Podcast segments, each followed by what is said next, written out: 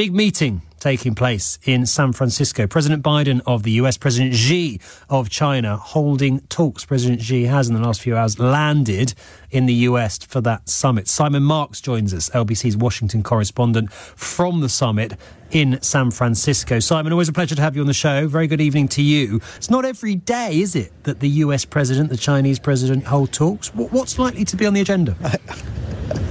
It's very much not every day, Ben. In fact, it's been a year since the two of them were face to face. The last time they met, of course, at the G20 summit in Bali last November. It has taken fully a year for the United States and China to negotiate the possibility even of this uh, latest face to face meeting happening, but it is taking place uh, on Wednesday here. Uh, President Xi arrived in San Francisco within the last uh, hour or so, a couple of hours before that. President President Biden uh, on board Air Force One flew into this city, uh, and the stage is set for uh, an encounter that we believe is going to last for several hours. They have a massive agenda uh, ahead of them. Remember that the whole U.S. China relationship uh, was basically thrust into the deep freeze back in February when President Biden issued that order to shoot down what the Americans at the time claimed was a surveillance balloon uh, gathering secrets uh, high above uh, America's territory. Uh, in fact, the Americans now concede that they don't think it was spying on the United States, uh, that it wasn't gathering intelligence, but nonetheless, uh, the spat over that shooting down of the balloon consigned the relationship to the coldest section of the deep freeze that you can imagine. they are not going to agree to, tomorrow on a whole variety of issues, including uh, the crisis in Gaza, uh, Russia's ongoing war in uh, Ukraine. They are unlikely to have much of an agreement over uh, Taiwan, over China's territorial aspirations in the South China Sea, over President Biden's restrictions on Chinese technology. and if you listen to what President Biden said uh, just before he boarded Air Force One uh, to head here today, I mean, the bar, frankly, couldn't be any lower for this meeting. Asked what he would view as a success coming out out of it.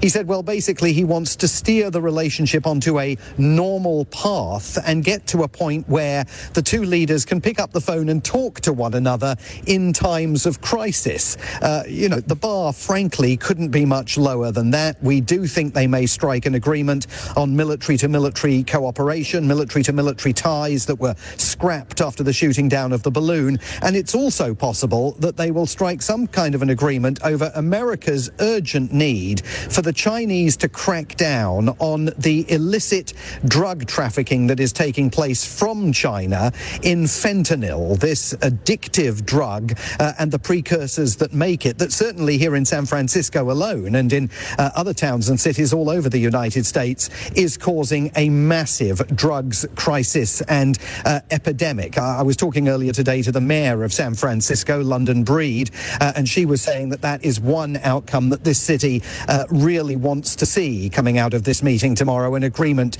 uh, for more Chinese cooperation in a crackdown on that illicit trade. Uh, but again, the bar very low. If they can end this with uh, some kind of an agreement to continue talking, uh, then I think both sides will seize on that and argue that it's been a tremendous success. Simon, how much sort of domestic pressure is, is President Biden under on this issue? Donald Trump, of course, likely it seems to be his rival once again uh, next November. Obviously, well known, taking a very hawkish position, a very tough position, hardline position when it comes to China. Are there sort of domestic difficulties when it comes to President Biden and his positioning uh, in relation to the US China relationship? Well, certainly on Capitol Hill, there are massive difficulties for President Biden. I mean, to some extent, even some Democrats on Capitol Hill are more hardline than his White House has uh, sought to be over the course of the last few months. You remember Nancy Pelosi when she was Speaker of the House uh, of Representatives and she made that yeah. visit to Taiwan, Taiwan yeah. that the Chinese were absolutely infuriated by, and it was apparent that she had gone there with the blessing of the White House. Uh, but there are other areas where President Biden is aggressive towards China on his own uh, merits. And one of those is in terms of the crackdown on uh, Chinese industries, including semiconductors and silicon chips. Uh, the Chinese would like him to ease up on rules that now ban American companies from investing in those Chinese technologies. But President Biden Biden's reason for doing it is not just because he's worried about national security uh, implications of that kind of trade. It's also because he wants to build domestic capacity here in the United States to challenge China for that kind of business. Uh, and more broadly, Ben, the, the, you know there is an APEC summit ta- taking place here beyond simply the meeting between the US and Chinese leaders, and there are many Asia Pacific countries coming here saying, "Look, we want Joe Biden to give us market access." Access to the United States. We'd like the Biden White House to consider uh, free trade uh, agreements uh, uh and deals. And as he's done with the UK, Joe Biden is absolutely shutting that down as well and saying, no, the relentless focus of his administration has to be on the domestic post pandemic recovery. So there is politics playing into that, of course, with an election here in now less than a year's time. And the politics of that all relates to the need to create as many jobs uh, and, and, and try to uh, convey that the economy is recovering at the fastest clip possible in order to boost uh, Joe Biden's prospects of beating Donald Trump or whoever the Republican nominee is next November.